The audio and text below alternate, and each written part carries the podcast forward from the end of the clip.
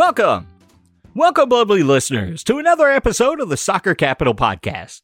I'm your host, Mike Turner, and with me is my Generation Doc Martens draft pick, producer Mason. Also joining us is a man going to be a little distracted to, through today's show as he's hurriedly checking through his phone to see if he got drafted in this year's Super Draft. It's Sean Campbell. How you guys doing today? Doing good. Uh yeah, breaking in my um my uh my big contract signing day uh boots uh out at the uh at CBGB. See how that how those work out for me. How's the old school work there? You know, with the actual black boots like they used to wear back in the day. Well, I know my lace code, so I think I'm in the clear. That's what's important. and how are you doing today, Sean? Oh, I got the boots on. I'm ready to go. Just waiting for that call so I can get interviewed by the MLS. You know, coming out of that Generation Vans draft pick, draft class, but uh, they don't they don't seem to pick from us too often. You're Guess just going to doesn't help skate skate on into the roster, huh? I, I I hope so. Uh, I mean, I wore my Adidas cleats for luck. Uh, I guess they don't pay attention to if you wear Adidas, you just have to be sponsored by them. I guess. So if you hear any uh, strange clicking noises out there, lovely listeners, it's just uh, Sean knocking his shin guards together during today's broadcast. We really appreciate you listening to us, lovely listeners. And uh, since you're listening, if you haven't yet, go ahead and hit subscribe on your podcaster of choice. We also encourage you to tell all of your friends, family, you know, odd strangers you meet on the street about our show, Neighbors, neighbors' pets. The pets especially. Mhm. Uh, But if that seems like too much work, you can just rate and review us on your podcaster of choice. That'll spread the word across the nation and across the world. And it seems a whole lot easier than what we were talking about. But still tell the pets. Yes, they are some of our most engaged listeners. Though they have not sent us any uh, emails in, though we got another one this week, and we'll be sharing that a little bit later in the show. If you'd like to be involved in the show in such a fashion, you could reach out to us by email at soccercapital at gmail.com or also shoot us a DM on Twitter at soccercapital. Pretty easy to remember. And we'll be uh, going through that. If it's a good one, we'll go ahead and read it out on the air and uh, discuss for good or bad. We do have a little bit of St. Louis City news due to our recording schedule. And as always, we're in a late afternoon on a Tuesday recording this for Wednesday's uh, production. Uh, St. Louis City did make an announcement last Wednesday after we completed our show. Wait, Hey. hang on. I haven't heard. Don't spoil it for me. Oh, you hadn't heard. yeah. Yes, St. Louis City hired a first team head coach. Whoa. No way. Yeah. Had no Not for the MLS Next Pro team, which still needs a head coach. Uh, they play sooner, but we haven't heard yet. I'm sure they'll be coming soon, at least by May. no, Bradley Carnell, longtime assistant with the New York Red Bulls, had been linked through the uh, diligent reporting of Sam Stejskal and Paul Tenorio at the Athletic. Uh, he did get the job. He was hired last week on Wednesday at a press conference. Yeah, our uh, predictions panned out to not be true. We were getting the big time big boy head coach, uh, not the uh, not the MLS Next Pro head coach like we kind of thought, Or the team dog. or the team dog. I'm really bummed about that one, but We can still name him Jesse, though, if you'd like. I'll- There's I'll- still time for the dog. I'll reach out. start making arrangements for the team dog. Uh, Bradley Carnell, probably not a big name, even though he was interim coach at the end of 2020. Uh, got them to the playoffs. They finished strong under him, uh, but not a big name because the Red Bull style is so distinct and it's high energy, high pressing, uh, quick decision making. You know, not a lot of teams play that, but we know one team that will. Lutz Pfannenstiel St. Louis City will play that style. Bradley Carnell is well thought of both at uh, New York Red Bulls and uh, within the Red Bull organization. He's actually done something that's not very common in MLS. He was assistant to at least three head coaches above him, and uh, to his own admittance, uh, kind of shocked and got the interim uh, lead, which, if I recall correctly, which I wasn't really following them, but is pretty well regarded by all the pundits out there when he did coach him at the end of the season after Chris Armas was let go. He came in as assistant at Red Bulls in 2017, correct? And was there up until very recently. Yeah, he was hired under Jesse Marsch. And then uh, when Marsch left to go to RB Leipzig within the uh, global superstructure of Red Bull Soccer, uh, then uh, continued with Chris Armas, who was within. And then when they reached out and went over to Europe to hire uh, Gerhard Struber, he kept Bradley Carnell on.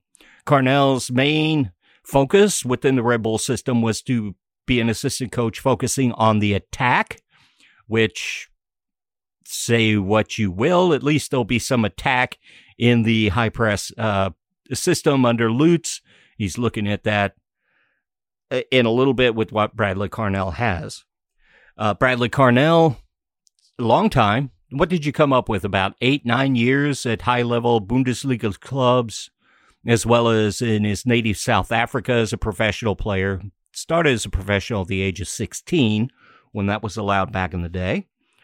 Uh, during one of those uh, stops, he came in and got to know Ralf Rangnick, now the interim head coach at Man United, but well known for starting up uh, the Red Bulls organization with their style of play. He's a protege of Ralf Rangnick as well. Yeah, not sure at which of these uh, that that happened, but he was at uh, both Stuttgart and uh, and Gladbach um, in the Bundesliga during the late '90s, early 2000s. Uh, left. He was a left back as a player, noted for being a bulldog on the field. Was a South Africa international and played and started in the 2010 World Cup. Uh, after his playing career bounced around, he did get a job in South Africa as a TV pundit. Uh, we don't know anything about punditry, do we, guys?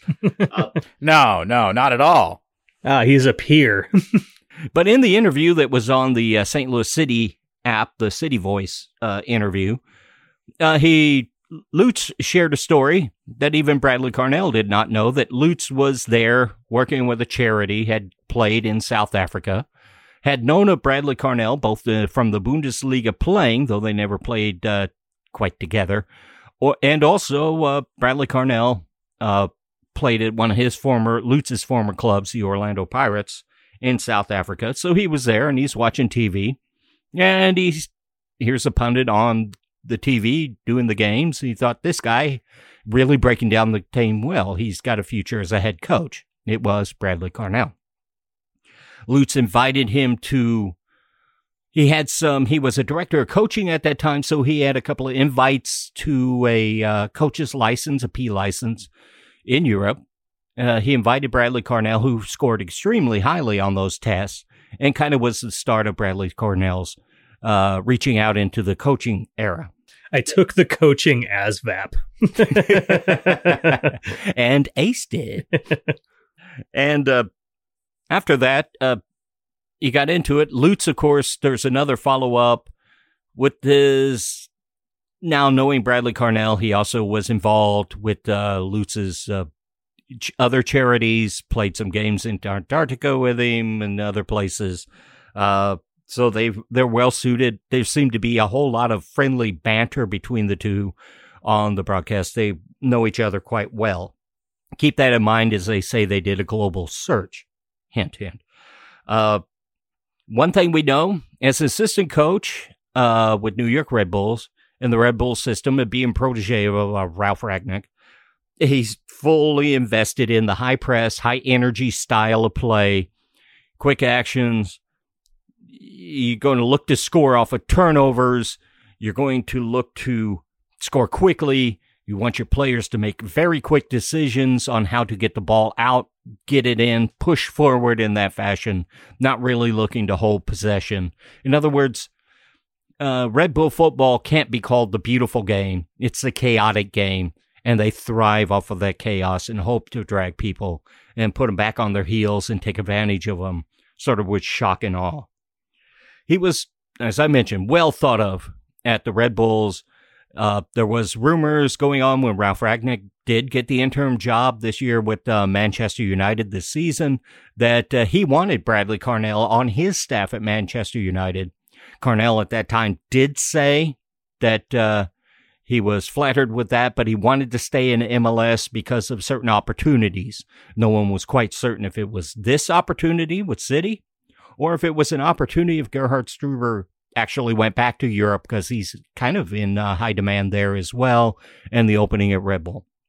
We have an answer to that question now.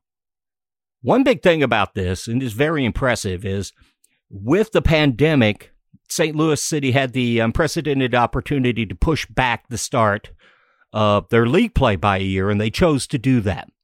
It seems to be a very, very wise decision. They've used it to get the stadium started, the academies up and running before they play. They're going to have their lower division league and MLS Next Pro starting up here in just about a month and a half, two months from now. And uh, they also get a high head coach hired historically early, really early on in the process. They've already got a director of coaching, the well respected John Hackworth. He'll get to work with them. The academy's up. He'll get to work with that and everything will be streamlined from top to bottom. A lot of the decisions that City are making so far are well thought out, well planned, and seem to have a direct goal of putting the product on the field and product in front of the fans and for the fans' enjoyment.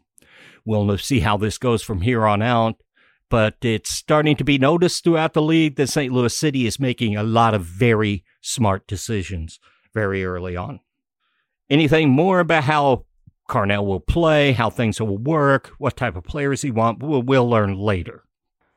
I think it's probably it's a good sign to get somebody from the Red Bulls organization to play your Red Bulls game. That's a good sign to start with.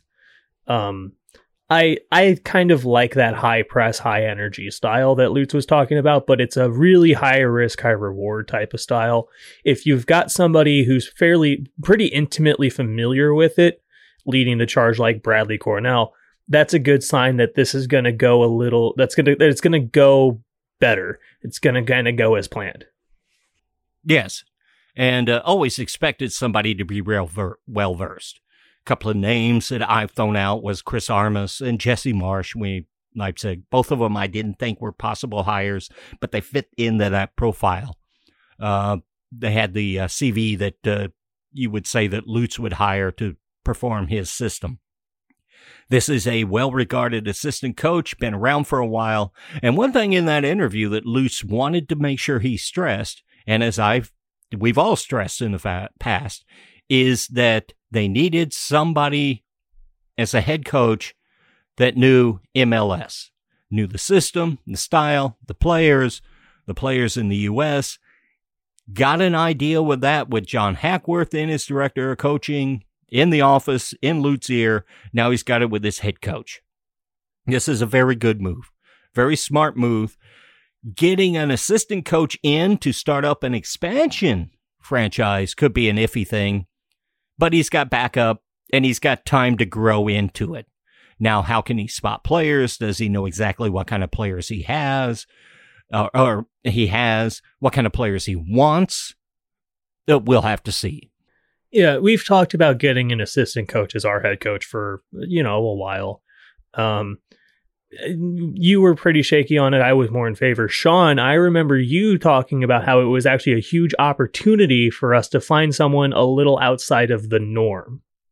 Yeah, definitely. Um, it seems like, at least in my perspective, it seems like a lot of these guys are not necessarily getting recycled, but you just, at least across, even outside of MLS, you kind of have the the idea of these certain guys that like they do something somewhere and then they're like now on to the next challenge and they just kind of go from team to team after winning something. But uh, finding someone that gets their real shot with an upstart team, it's an upstart coach. Um, they can really make it their own, especially getting helped along with coaching direction from Hackworth. Um, and another thing with, especially with uh, Bradley coming in, he did play in Bundesliga. He knows MLS because he's coached here for a few years he kind of fits very well with that idea that Lutz wants of having um, a little bit of both European and the MLS style together in one. Uh, so I mean, all things point to yes. It's just a matter of seeing what kind of team he can put on the pitch. He did have that interim role, performed well, which means he also had the pressure from the media in New York, New Jersey, uh, that he had to face, how to answer questions. And you may poo poo that, but as a head coach, you're the face of the franchise, so to speak, or especially the face of management. So that's important to also be able to handle. Uh, we talked with Moontower Soccer, those guys about Austin. There was some pushback on Josh Wolff because maybe he hadn't quite got, he wasn't slick with those kind of things. And that got him pushed back more than, you know, their expansion team losing. He had a defined style. Really, a lot of the pushback came from his own personal style that he was presenting to the public. Perhaps with the interim role for half the season, of a very disappointing season for the Red Bulls, in which they performed well under Carnell under the stretch, uh, you know, down the stretch, and did make it into the playoffs that year, at least salvaging some sort of a successful season for a team that had very high hopes coming into that year. Uh, will do him, fare him well. Plus the knowledge of, you know, soccer in the U.S. Does Carnell know it that well? Does he have to? You got scouts for that, and you've got the very well respected and well connected John Hackworth in the front office as well, who has a long history of working with youth international, uh, U.S. international teams, as well as the main U.S. international team as well.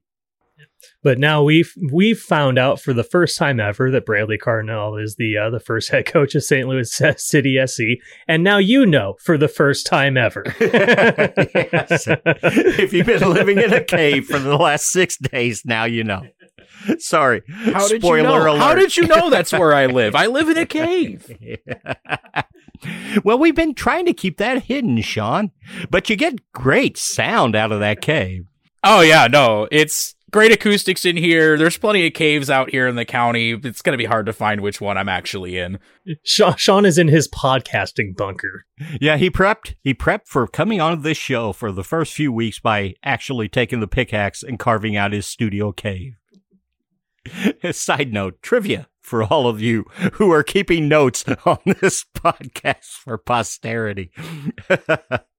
I'm going to do Minecraft in real life. Sean Campbell. hold on, hold on. Let me go punch some trees so I can make some supports. you do that. Oh my god. And while you do that, we're going to take a short break and we'll be back with you shortly. See you on the other side.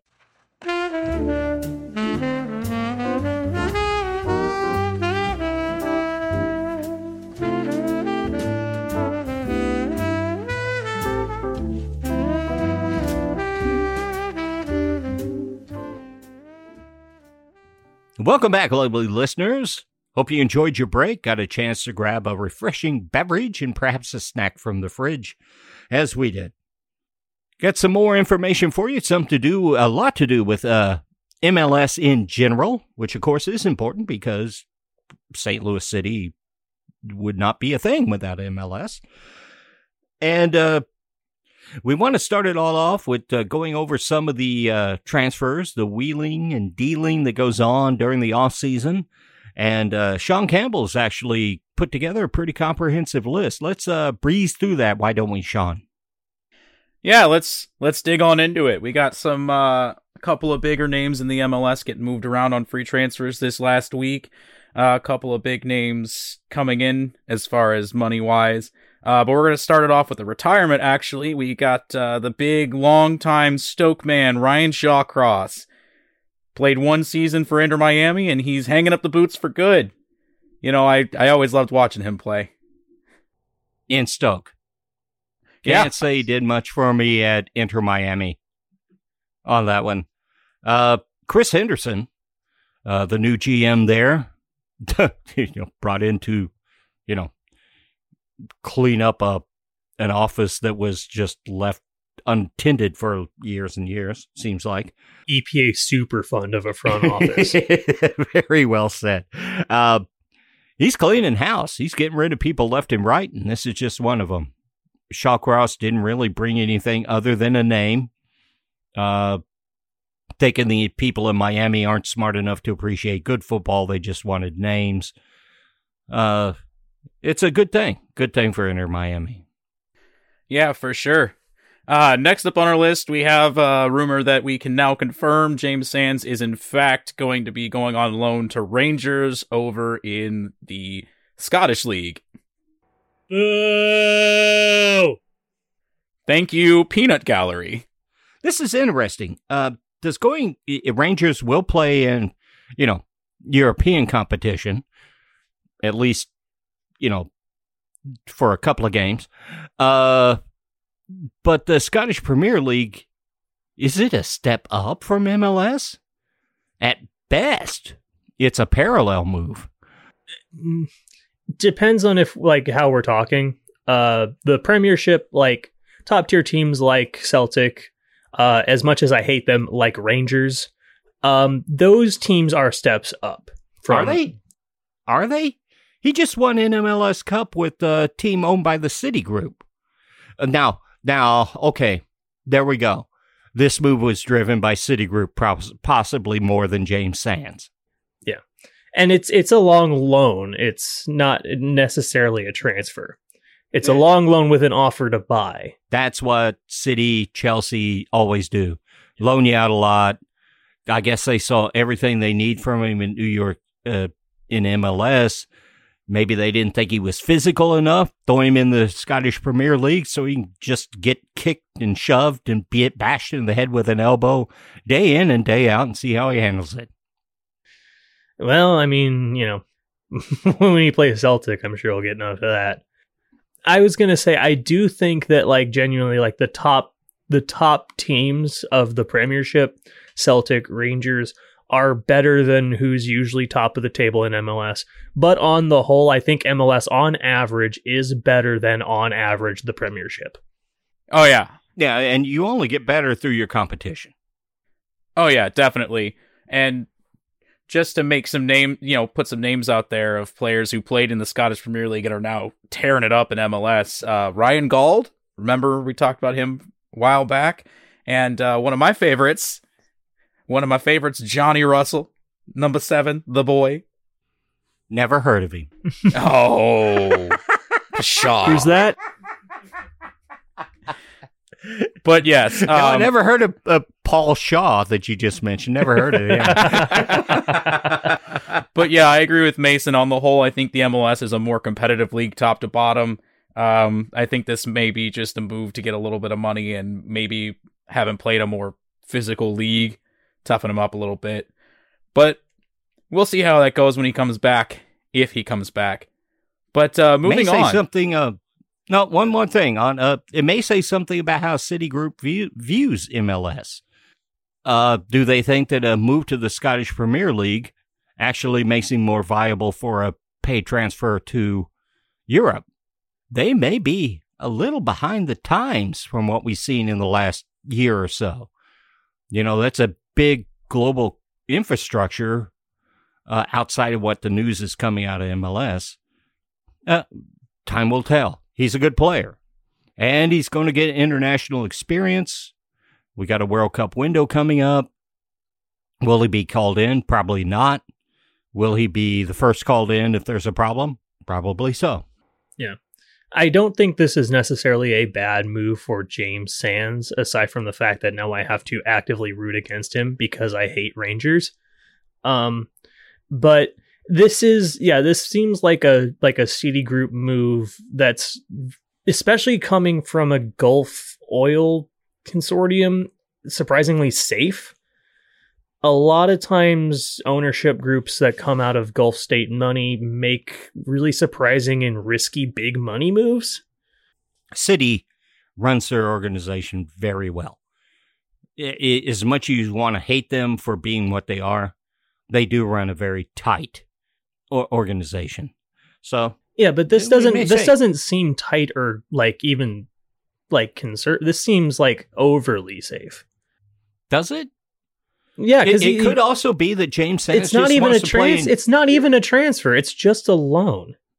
Well, that's what they do. They they want to hold on to him and maximize their investment in them, even if they got him on the cheap because of MLS and homegrown status, I believe. Mhm. Really cheap. Uh, yeah, he was the first homegrown for yeah, NYCFC. he's like Jack Harrison was, came out of the super draft and moved him on the lead. So it's just the way that they do things over there. Commodity trading is what it is. Sure, but people aren't afraid to trade commodities into and out of MLS anymore. You don't need this like stepping stone, like this this this middleman part, if that's what you're trying to do. That was my question. Why? Yeah. It, it it doesn't make sense. But let's go ahead and push on, Sean. Enough on that one. Time will tell on the James Sands transfer. We will see. We will see. But uh, moving forward to the next one, uh, another recognizable name in the MLS, Jan Gregus from uh, from Minnesota United. He is going to be picked up on a free transfer by the Earthquakes, who have been moving and shaking for uh, for picks and and GAM here during this MLS Super Draft. Um, but yeah, they pick him up, and I think that's a necessary pickup for their for their midfield. We'll see how that goes for them. Could be a loss for the Loons too. I'm actually, I think uh, Grey Goose was injured this season. He was off, but I've really enjoyed his game the last few years. The next name on your list, though, excites me.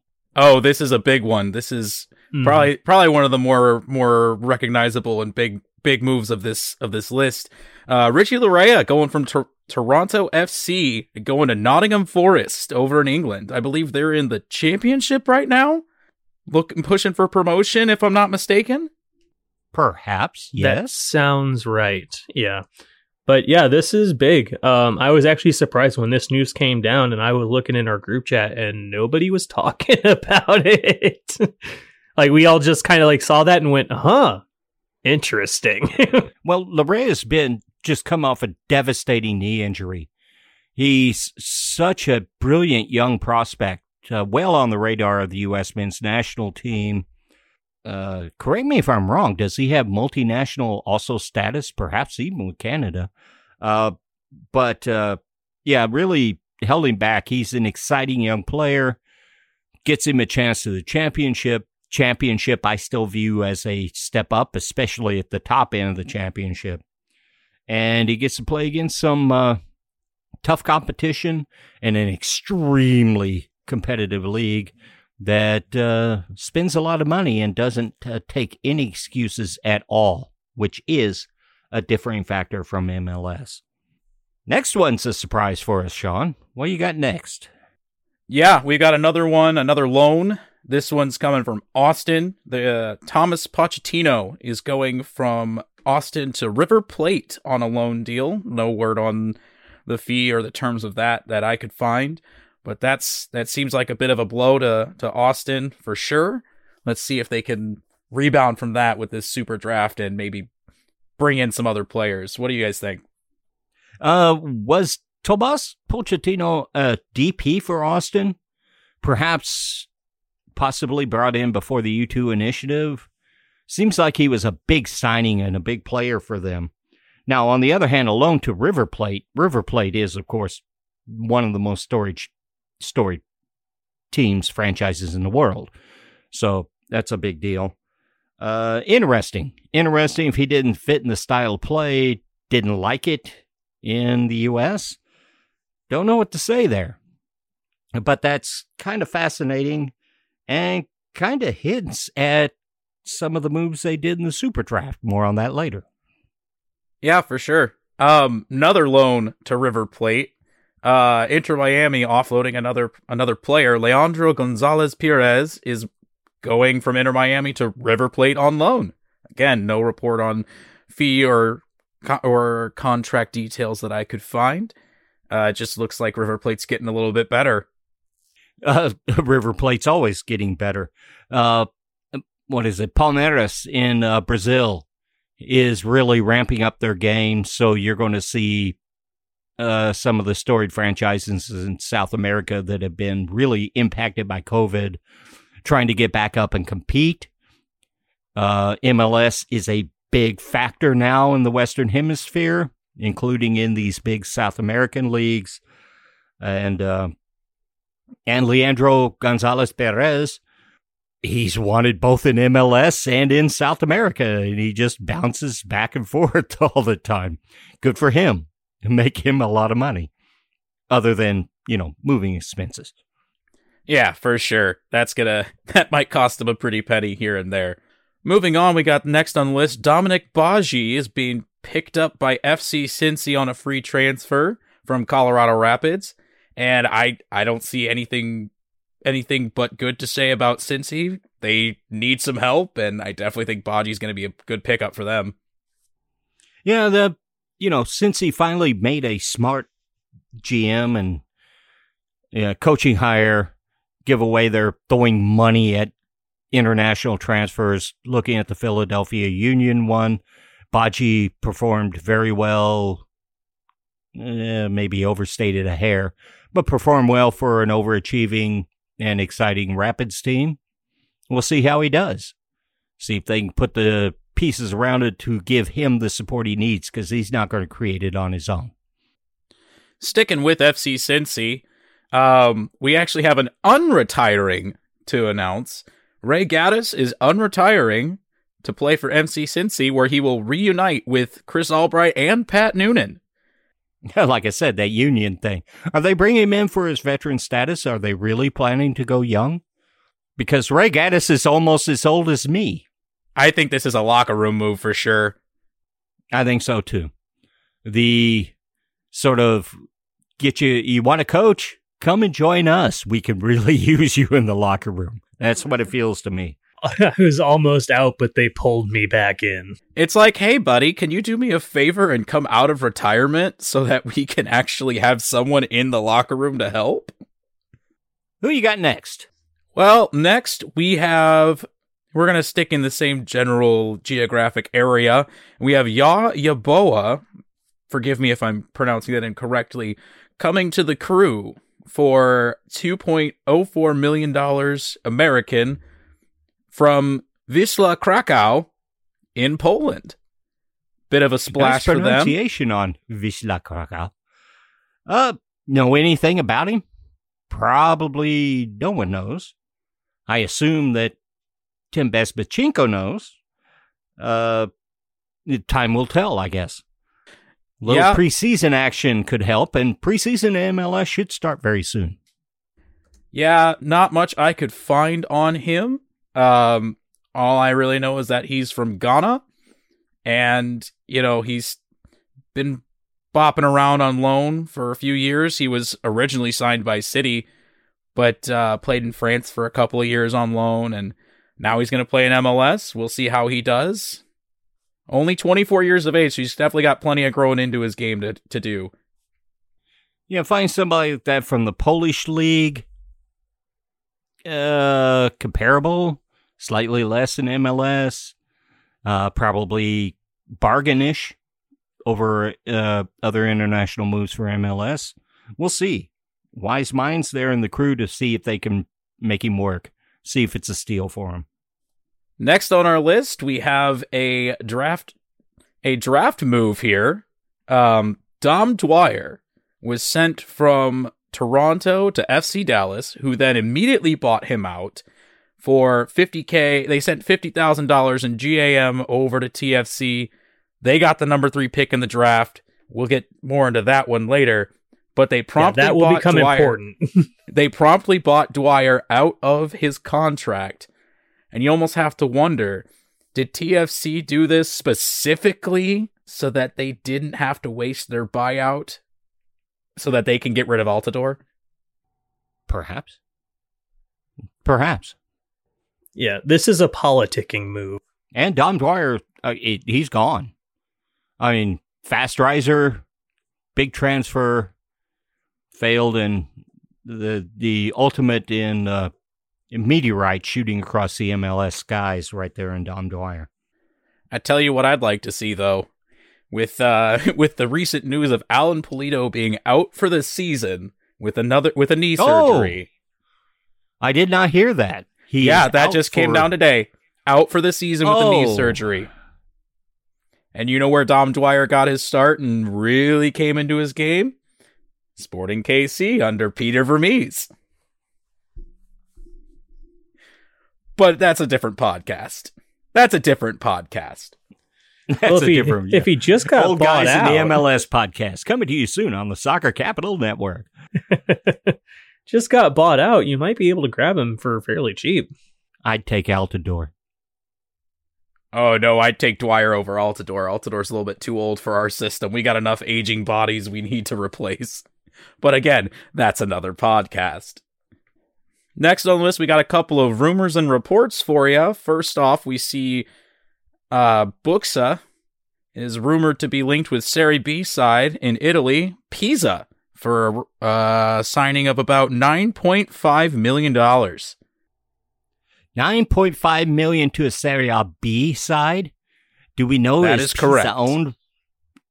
Uh, that seems an awful lot considering Serie A as a whole seems to be pretty, you know, financially broke.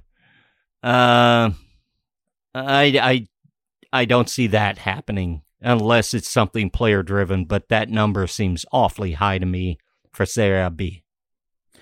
I agree, but they're also kind of having a rough go of it this year. And, you know, if spending a big, big money gets you a good player that can get you out of it and maybe push for promotion in the next couple of years, maybe you go for it. I don't know how Serie B works. Yeah, I'm not familiar with the financial structure of Serie B, but um, I do know that they just got like a big broadcasting contract with a startup that makes robots that delivers like consumer goods. Yeah, that sounds like Serie B. Yeah. Um so like the company that makes sidewalk robots sponsored Serie B to be their broadcast sponsor. I don't know how it works. It doesn't make any sense because nothing in the startup world makes sense.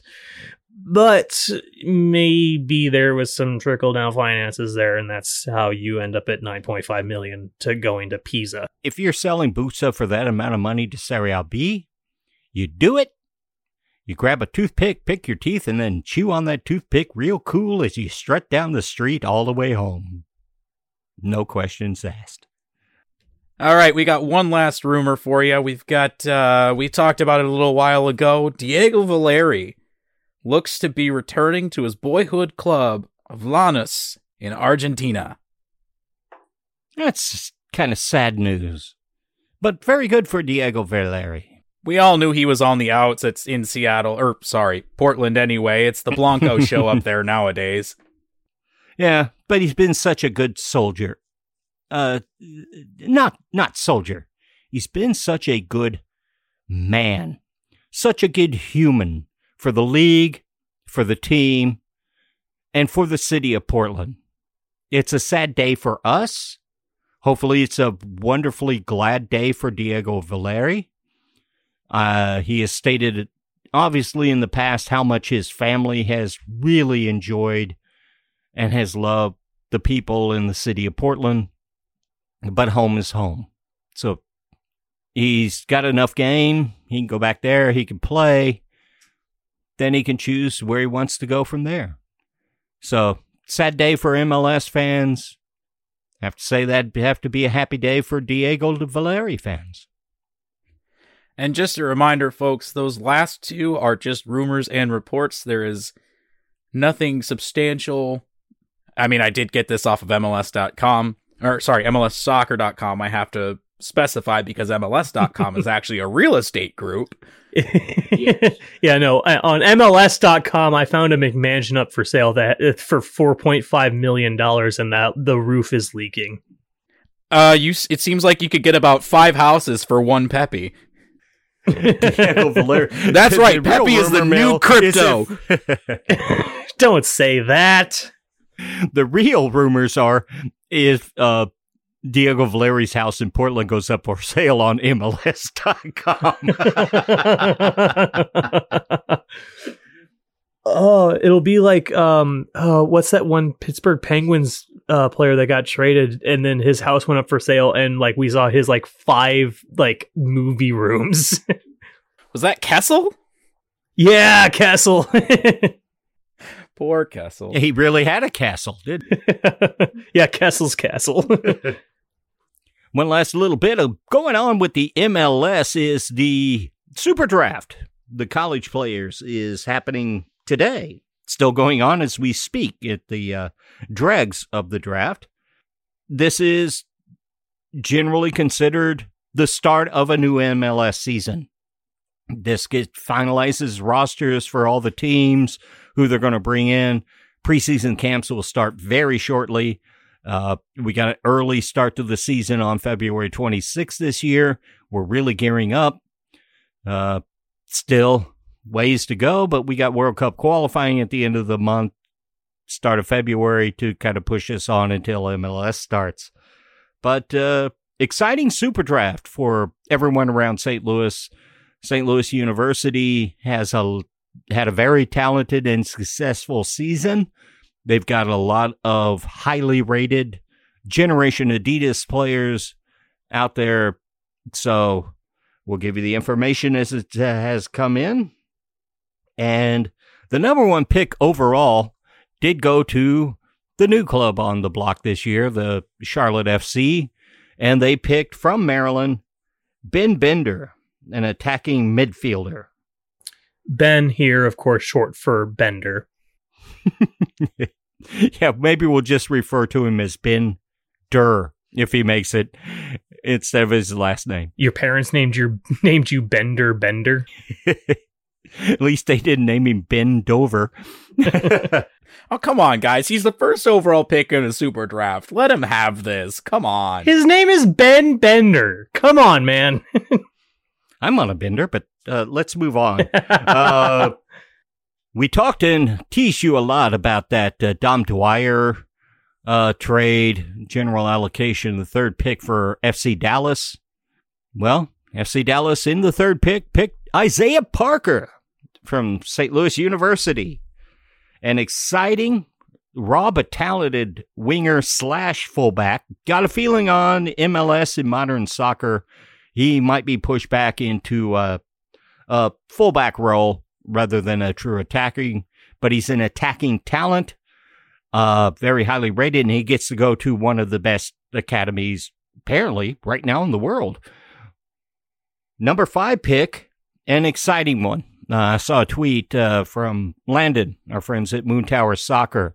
Austin uh, picked Kipp Keller, the uh, polished center back from uh, SLU, guy that uh, probably is MLS ready. And going to Austin, they have a real fit. Uh, he could start game one. Uh, have a really big feeling about it. Austin seems to be very excited about this pick. Really a shame that he came into the draft this early because that's a linchpin pick for St. Louis City, the kind of center back that you really want. And uh, this draft was pretty heavy on center backs because teams won't spend on them, but you don't win if you don't have good ones.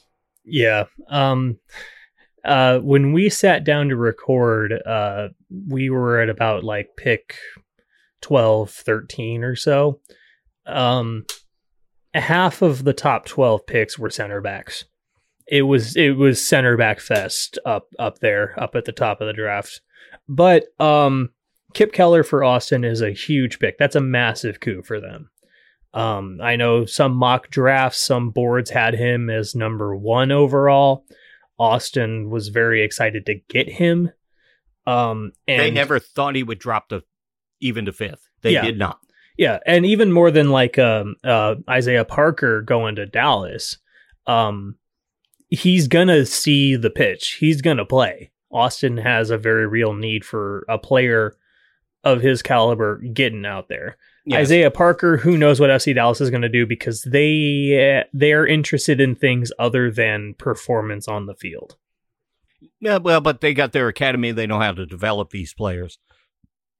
Parker does have sort of that, um, not quite of the same polish or style, but he has that Alfonso Davies sort of, uh, uh you know, attacking threat, speed, uh, where's he best suited? I actually could see him going into uh, MLS play as a modern uh, fullback, racing down, overlapping, and uh, getting himself into play in the attacking third. And as MLS goes more and more to a three back, he seems to fit that style quite well. Also, no relation to Casey Keller. Columbus came in with the 12th pick, and this was kind of surprisingly a little low. Uh, they picked uh, the goalkeeper from SLU, SLU, Slew. SLU. Uh, you were gonna be a goof for saying SLU anyway, and then you said SLU like some kind of francophone. I'm from SIU, so we always say it that way. It's Slew, you Philistine. Go back to go back to Manitoba and Quebec, hey, Frenchie. ah, Seneca soit. Uh, Tabernac. oh, sh- oh no, we may have to we may have to label this explicit now. I said tabernac. Yeah, we can edit this out in post, can't we? Anyway, uh, Schulte's going to Columbus, well known for developing goalkeepers. He's probably he's going to be third on the depth chart. They're pretty well set. They got Eloy Room as their starter. They've got uh, Evan Bush as their backup. Both of them proven in MLS play. Uh, Room does have a tendency to get injured and miss some games. Bush is there for backup. Schulte gets to train and learn. Goalkeepers, of course, have a long shelf life. So, uh, good, exciting goalkeeper gets a chance to try his play, uh, to play his trade. Uh, it's not a bad place for him to be at all. And then, uh, number 16 of the first round, Vancouver picked Simon Becher, the forward from SLU. Uh, team on the up. But I think more importantly and exciting for the kid is Vancouver just seems to be a really cool place to live. The scenery's great. Yeah, no, I mean, Vancouver really is a gorgeous place. And also, like, just talking about the team, they performed really well. I think better than expected for most people last season. They seem hungrier than they've been before. They got a good coach. Yeah. They finally hired a good coach on that. But that's four SLU players in the first round. And Andrew Wiebe of MLSsoccer.com on the podcast said, quote, It's a Billiken world, and we're just living in it. For reference on that, this was the first undefeated regular season that SLU has had in 50 years. And those four guys were very instrumental in having that happen. They made it all the way to the quarterfinal of the NCAA tournament and then lost to the number two seed Washington, who ended up being the runner up in the tournament. But all in all, great year for SLU soccer. And Parker, Keller, and Schulte were all picked as Generation Adidas players, which um, we had to look up to make sure. Generation Adidas is a program basically for MLS to uh, stave off European interest in signing uh, very exciting and pro prospect uh, college players or younger players. Uh, there was only eight. Three of them for, were from SLU. All of the Generation Adidas players got picked early. Generation Adidas players don't count against the senior roster, so you get, you know, uh, salary cap exemptions for them. Very good. Uh, Generation Adidas players uh, sign a contract when MLS approaches them. They'll have to go in the draft, see where they go. Uh, they give up their college eligibility, but they get promises for scholarships to continue their education on in their defense. Generally, you get a Generation Adidas contract if people pretty well think that you're going to be an MLS player. So this is exciting. Good stuff. Yeah, it's it's a program basically for uh, players that are considered professional ready to jump the queue and um and become eligible for the draft. And with the roster exemptions, uh, very enticing for teams to pick them, making them making the commitment to give up college to go into the pros even easier for them. And what's this? Has there been some uh, other draft news, uh, Sean? Oh yes, yes. Something has just come across my desk. I'm just being updated now. We have two more slew picks in the third round. we have, in fact, Chandler Vaughn, another defender from the slew team, has been selected with the number 60, sorry, 60th overall pick by the LA Galaxy. And we also have at number 66, the second pick from Slew by FC Dallas, Chase Neese, another defender from SLU. Looks like a great day for SLU. Thank you for your outstanding field reporting there, Sean. Back to you in the studio. It's a great day for SLU alumni. It's not a great day for their team going forward that all these players were picked. well, But, that's how hey. that's how it goes in collegiate sports. Oh, always. You get a great team together and you hope for great results and lifts, you know, the rising tide raises all boats. But yes, that is six of seven SLU eligible players in the draft being selected. Good day for SLU's program, but not a good day for SLU's team. Next season, team. Unless they got more and better in the pipeline. We don't know. We certainly know St. Louis does pre- present an unending pipeline of exciting soccer players. And now we will have another unending barrage of questions of what is a Billiken? And it's it has the same answer of what is a wild. Uh, it's made up. It's not real. It's fiction. Well, as an SIU grad, I know exactly what a Saluki is, and they're very gorgeous dogs.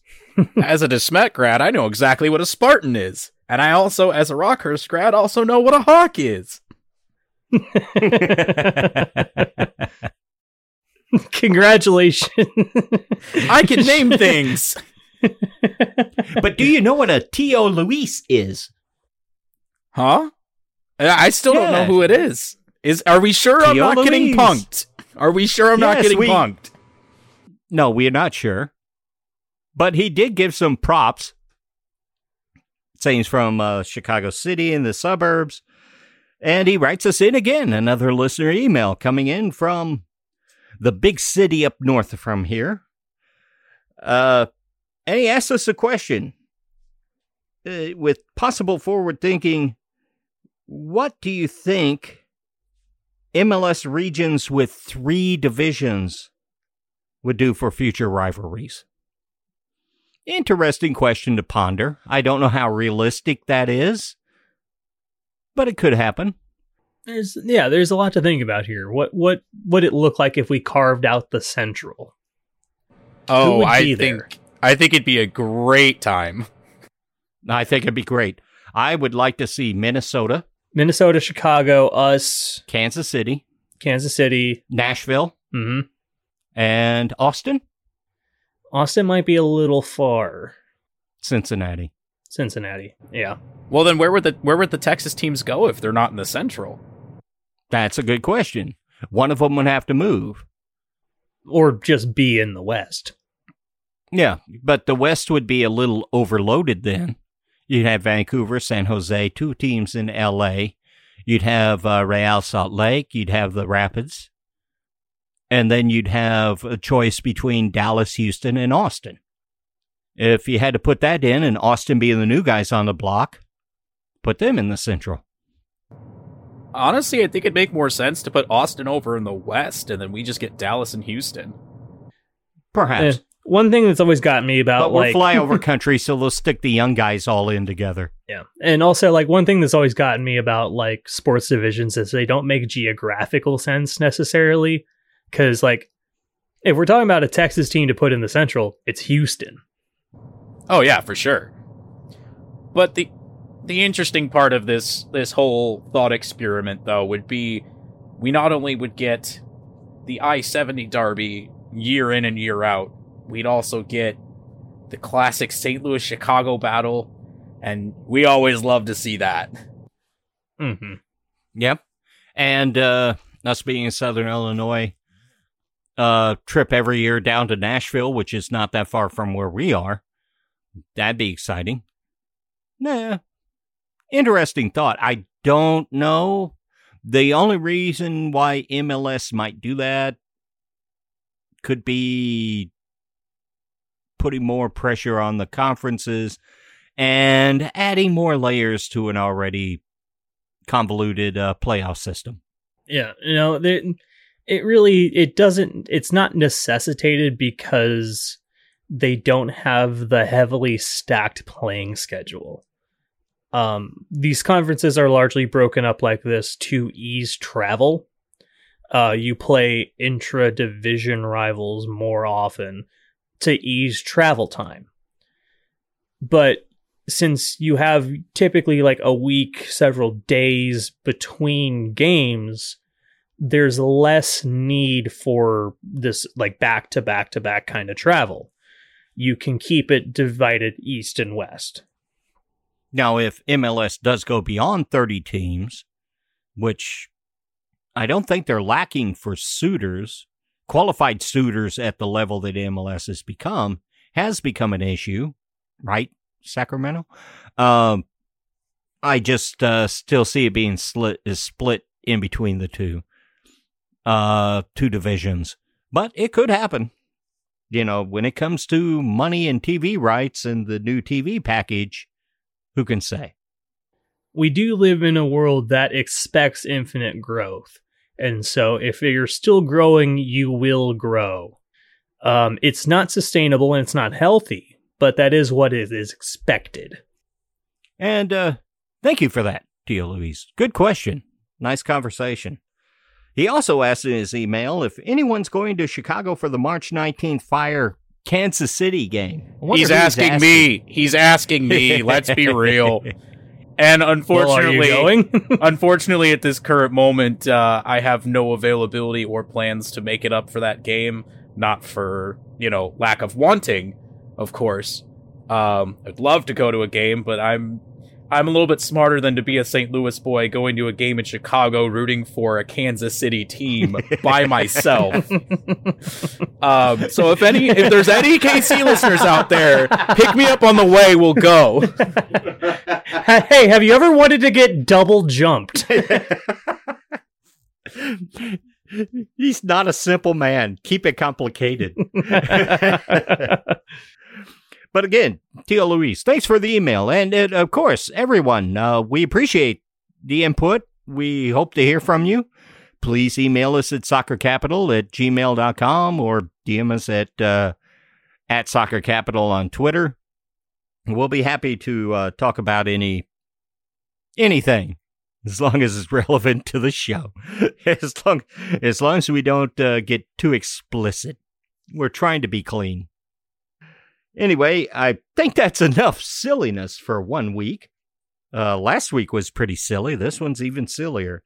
Uh, something to look forward to. We've got uh, the World Cup, as I referenced earlier, World Cup qualifying window for the U.S. men's national team. Uh, starts up uh, later this month or in, into February. It's a huge window for the U.S. Maybe we'll have some discussions about uh, whom we think might be on the roster uh, see if any other uh, news breaks about City. But I think that's going to wrap it up for this show. What do you guys think? I think that's about all I've got. I have one last word for Tio Luis. Unfortunately, if the jersey is what you're offering, I already have that jersey. It was my first ever soccer jersey. And if you want that jersey, I'm sorry I will not part with it. I love it too much.